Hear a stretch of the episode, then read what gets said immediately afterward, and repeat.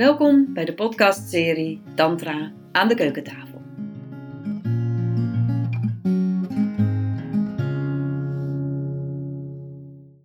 In deze podcast wil ik je meer vertellen over de Vijnana Bhairava Tantra.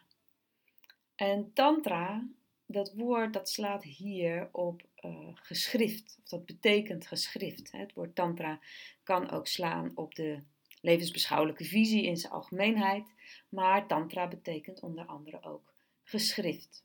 En de Vijnana Bhairava Tantra is een geschrift uit de klassieke Tantra en heeft zijn oorsprong zo um, tussen 800 en 1000 na Christus in India. Door wie het precies geschreven is, dat is uh, onbekend, zoals dat uh, nou eigenlijk altijd zo is bij de Tantra's. En ja, er wordt als het ware gezegd dat ze door het goddelijke zelf geschreven zijn. En in dit geval um, wordt het goddelijke verbeeld in Shiva en Shakti, um, die hier ook geliefden zijn en die een dialoog hebben. En dat is in veel tantra's zo. Soms is uh, Shakti, de vrouw, de godin, uh, degene die de vragen stelt en Shiva de antwoorden geeft. Dat is in dit geschrift zo. En soms is het ook andersom. De stroming van de klassieke tantra, misschien hoor je het dan al, Shiva en Shakti, dat is wat we nu de hindoeïstische stroom zouden noemen. Het hindoeïsme, die, term die is pas veel later ontstaan. Uh, ze betekent in die tijd waren er vereerders van Shiva. En dat werd op een gegeven moment Shiva en Shakti. Dus juist ook het vrouwelijke principe. Uh, maar je had ook de volgers van Vishnu bijvoorbeeld. Uh, en los daarvan is er, en was er toen ook al, een boeddhistische stroming van Tantra. Maar hier is het dus de Hindoeïstische, zoals we het nu zouden noemen. En binnen wat we dan noemen de Shaiva Tantra, of eigenlijk zouden we het Shakta Shaiva Tantra moeten noemen. De Shiva en Shakti nemen een belangrijke rol, een plaats in, zowel in het feit dat ze een dialoog met elkaar hebben, maar ook de begrippen in bredere zin, waarbij Shakti staat voor energie en beweging en kracht. En uh, Shiva staat voor stil bewustzijn. En dat zijn twee onderdelen waarvan gezegd wordt, ja, die, de werkelijkheid bestaat altijd uit die twee vermeende polariteiten. Vermeend omdat ze uiteindelijk ook één zijn. In energie zit ook altijd bewustzijn en in bewustzijn zit ook altijd vibratie en energie. Eh, nou, deze tantra die bestaat uit 160 versen en daar kun je 112 technieken uithalen. De tekst is heel vaak geïnterpreteerd en vertaald. En dat is nog niet zo makkelijk. Als je echt tot een goede ja, uitleg wil komen van alle versen, sutra's, worden ze ook wel genoemd, um, wil komen, dan moet je en het Sanskriet heel goed beheersen. En dat in het Westen bijvoorbeeld zijn dat niet zoveel mensen. Maar je moet ook de context van Tantra begrijpen. Want je zou ja, met alleen kennis van het Sanskriet, maar geen kennis van Tantra, kom je waarschijnlijk nou, niet tot een juiste vertaling. En binnen die Shaiva Tantra zijn er ook weer allerlei stromingen. De Kaula Trika lijn nou, dat is verder niet zo heel erg van belang om dat te weten, maar dat is dan waarbinnen deze Tantra, dit geschrift, ontstaan is. Nou, Vijnana Bhairava Tantra, wat betekent dat? Nou, tantra staat dus voor geschrift en het is het geschrift van Bhairava. En Bhairava is een intensere vorm van Shiva. En daarnaast heb je Bhairavi, dat is dan de intensere vorm van Shakti. En Bhairava Shiva dus, dat zei ik al, dat betekent ook bewustzijn. Dus daar verwijst het ook naar, naar jouw bewustzijn. En ook Vijnana ehm, betekent inzicht, wijsheid. Zou je ook bewustzijn kunnen noemen. Nou, wat ik al zei, de tekst is heel veel vertaald. Misschien wel zo'n zo'n twintig keer. Dus er zijn een heleboel versies gaande. Een hele bekende is A Book of Secrets van Osho. Het is niet zijn, hij heeft dat niet zelf vertaald. Hij heeft weer een andere, een, reeds bestaande vertaling uh, gebruikt. En Christopher Wallace, ook wel Harish, um, is een schooler, iemand die vanuit, uh, die heeft Sanskriet gestudeerd, maar ook Oosterse levensvisies, uh, is zelf al heel lang tantrika. Dus die heeft wel die twee kanten in zich en hij heeft ook een vertaling gemaakt en ik gebruik die vertaling. Behalve trouwens dat er vertalingen bestaan, in der tijd waren er ook al leraren die um, commentaren geven. Dus je hebt heel vaak zeg maar een originele tekst en vervolgens uh, commentaren van andere latere tantra-leraren. Dus Xemaraje was een tantra-guru, misschien hem zo noemen, die ook weer commentaren heeft gegeven. En als mensen dus een goede vertaling maken of interpretatie, dan kijken ze naar de tekst, maar ook naar al die commentaren. Nou, zoals gezegd, bevat de tekst dus een hoop aantal versen en daaruit voortvloeiende technieken. Eh, en een heleboel van die technieken zou je daily life practices kunnen noemen. Dus je gebruikt daar bijvoorbeeld het moment van in slaap vallen. Ehm, het kijken naar de hemellucht. Iets eten. Een geluid maken of luisteren naar geluid. Naar iets kijken. Hè? Dus je het, de zintuig van het zien, het kijken gebruiken. Om het voelen van een verlangen en je daarop richt of een andere emotie.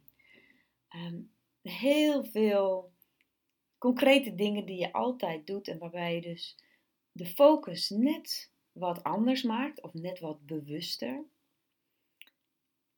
En juist door dat te doen, maakt de techniek duidelijk of helpt het je om het goddelijke te ervaren. Je, je eigen essentie in dit geval. Je eigen goddelijke essentie. En daar waar alles, het non-duale, daar waar alles één is. En het idee is dat je dat in het kleine oefent met zo'n techniek. En dat je er dan gevoel voor krijgt en dat je het dan in steeds meer dingen en uiteindelijk in alles en iedereen kunt ervaren. Dus daar zijn deze technieken voor bedoeld om je ware essentie te ervaren. Ook wel het goddelijke genoemd wordt. In hele eenvoudige, zou je kunnen zeggen, dingen. En er zit een zekere opbouw in het geheel. Dus het is wel slim om vanaf het begin te beginnen. Uh, tegelijkertijd, het zijn zo'n 112 technieken, een beetje afhankelijk van welke dienstindeling je gebruikt. En die hoef je lang niet allemaal te gebruiken. Want uh, ze werken waarschijnlijk niet allemaal voor jou. Mensen zitten verschillend in elkaar. En daarom zijn er ook zoveel, zodat er altijd minimaal één bij zit die voor jou werkt. En dat is een kwestie van doen en uitproberen. En ook meerdere keren uitproberen. Het is niet altijd zo dat je onmiddellijk weet of iets voor jou werkt. Soms moet je bepaalde meditatie wel vaker doen. Zoals gezegd zitten mensen dus verschillend in elkaar. En voor sommige mensen geldt dat ze, ja, je zou kunnen zeggen, van Shiva naar Shakti gaan. Dus uh, die gebruiken eigenlijk de stilte om uiteindelijk naar intense bliss te gaan. En voor andere mensen werkt het beter om iets heel intens te gaan doen en daarna naar de stilte en de berusting te gaan. dus het een is van Shiva naar Shakti en van de ander van Shakti naar Shiva. Die beide mogelijkheden zitten eh, hierin. Um, tantra staat in het Westen nogal eens bekend om iets dat om seks draait. Nou, in de klassieke tantra was seksualiteit een geaccepteerd onderdeel van het leven. Maar de nadruk lag daar zeker niet op en dat zie je ook in dit geschrift. Dus er zijn eigenlijk maar een paar technieken die iets met seksualiteit te maken hebben. Zijn er ook een paar die, die je sensueel zou kunnen noemen. En daar zit het woord senses in en zintuigen. Er zijn er flink wat die met de zintuigen te maken hebben. Um, sommige hebben met bliss te maken en de insteek is ook bliss, maar er zijn er ook een paar die met pijn uh, te maken hebben. Of juist een angst opzoeken. Zo is er eigenlijk voor iedereen wat wils. Nou, en als je de tekst leest, dan, dan is het dus goed om je te herinneren dat het een dialoog is hè, tussen Bhairava en Bhairavi, Shiva en Shakti. Omdat soms praten ze een soort van een beetje streng tegen elkaar, maar tegelijkertijd ook weer heel liefdevol. Dus, oh geliefde, dit en oh, nou ja, er worden allerlei woorden gebruikt. Ehm, ja, vanuit het idee dus dat het ook twee geliefden zijn die tot elkaar spreken. Nou, en als voorbeeld wil ik Yukti 31 benoemen. Space in a pot. Um, en hier wordt een leeg kommetje gebruikt bij de techniek. En ik lees hem voor in het Engels. One may cast one's gaze into a well-formed vessel, such as a pot or the like, leaving aside its walls. At the very moment the mind dissolves into that space. Because of that dissolving, one becomes of the same nature as that spacious openness. Dus wat je hier neemt is, uh, wat je hier doet is, je neemt bijvoorbeeld een leeg kommetje of een glas. En je mediteert op de ruimte in dat kommetje, alsof de randen er niet zijn. Je focust op de ruimte, niet, niet op het kommetje, niet op uh, het steen. En je laat jezelf, ja, being absorbed, helemaal opnemen in die ruimte. En als je dat op een meditatieve manier doet, dan, dan wordt je mind eigenlijk ruimte. Jij wordt die ruimte in het kommetje. En dit is wel zo eentje die werkt bij je of die werkt niet bij je. Je kan dat je echt zoiets hebt van, waar gaat dit over? En er zijn ook mensen die dit doen. En ineens hebben ze een andere perceptie van hun eigen mind. En normaal gesproken, als we niet in het non-duale leven, dan, hebben we, dan ervaren we iemand die kijkt, of iemand die ziet, Ehm, we zien het, er is het kommetje dat gezien wordt en er is het proces van zien of kijken. En in dat non-duale, uiteindelijk, zeg maar in Tantra, mag je ervaren dat die drie, dat dat onderscheid tussen die drie er in feite niet is. Dat alles samenvalt in één werkelijkheid die simpelweg is. dus dat is ook met het luisteren naar een klank en de klank op zich en de luisteraar. In deze meditaties kun je steeds meer gaan ervaren dat die drie in wezen één zijn. En dat is niet iets wat een beginnende meditatiebeoefenaar of een beginnende tantrika onmiddellijk zou voelen. dit is echt ook wel een andere manier van met de werkelijkheid bezig zijn. Ehm, dus wellicht zegt het je niks en wellicht kun je er, ja, resoneert het wel ergens en ja, word je nieuwsgierig. Nou, nog een andere techniek, Yukti 44, die gaat over, over eten.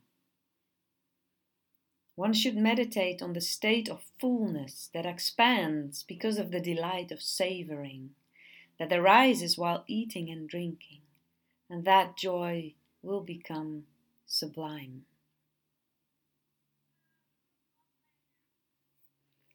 Um, het is niet zo dat je hiervoor iets moet nemen wat per se heel erg lekker is. Dat staat er niet. Het kan eigenlijk van alles zijn. Maar het gaat over het ten volste proeven wat je proeft. Als je daar helemaal in bent, dan leidt dat tot een groter en extatisch bewustzijn. En tegelijkertijd is het niet zo dat, uh, dat het proeven, dat het iets super groots en belangrijks van je bucketlist of zo moet zijn. Oh, dit moet ik gedaan hebben en het moet groot zijn. Nee, het is gewoon iets proeven. Ja, er wordt gezegd, het leidt tot een groter extatisch bewustzijn. Maar het kan heel simpel zijn. En deze meditatie sluit wel aan bij het idee dat je als tantrika één keer per dag een aantal minuten ehm, met de zintuigen mag spelen. Het waarderen van je zintuigelijke ervaringen en je daar, jezelf daar helemaal in op laten gaan. dus bijvoorbeeld ook helemaal in vol bewustzijn je kopje koffie drinken of je lunch eten.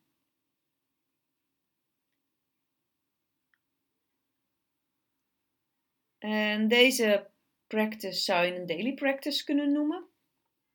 Iets wat je iedere dag doet. Um, maar er zijn ook technieken die bliss practices worden genoemd en waar je dus speelt met bliss. Uh, dat wil niet zeggen dat alle meditaties um, zo zijn. Er zijn ook een hele hoop meditaties waarbij bliss helemaal niet gebruikt wordt. Het zou natuurlijk kunnen dat dat het resultaat is maar het is niet het middel. Nou, ik hoop dat je met deze podcast iets meer te weten bent gekomen over de Vijnana Bhairava Tantra. En ik geef er webinars over, dus je kunt even op mijn site kijken www.blissyourbody.nl of ik dat op dit moment doe. En dan kun je nou, per webinar één of twee technieken leren en vervolgens zelf thuis gaan ontdekken of die voor jou iets doet. Dit was weer een podcast in de podcastserie Tantra aan de keukentafel. Wil je meer weten over mij of over Bliss Your Body? Kijk dan op www.blissyourbody.nl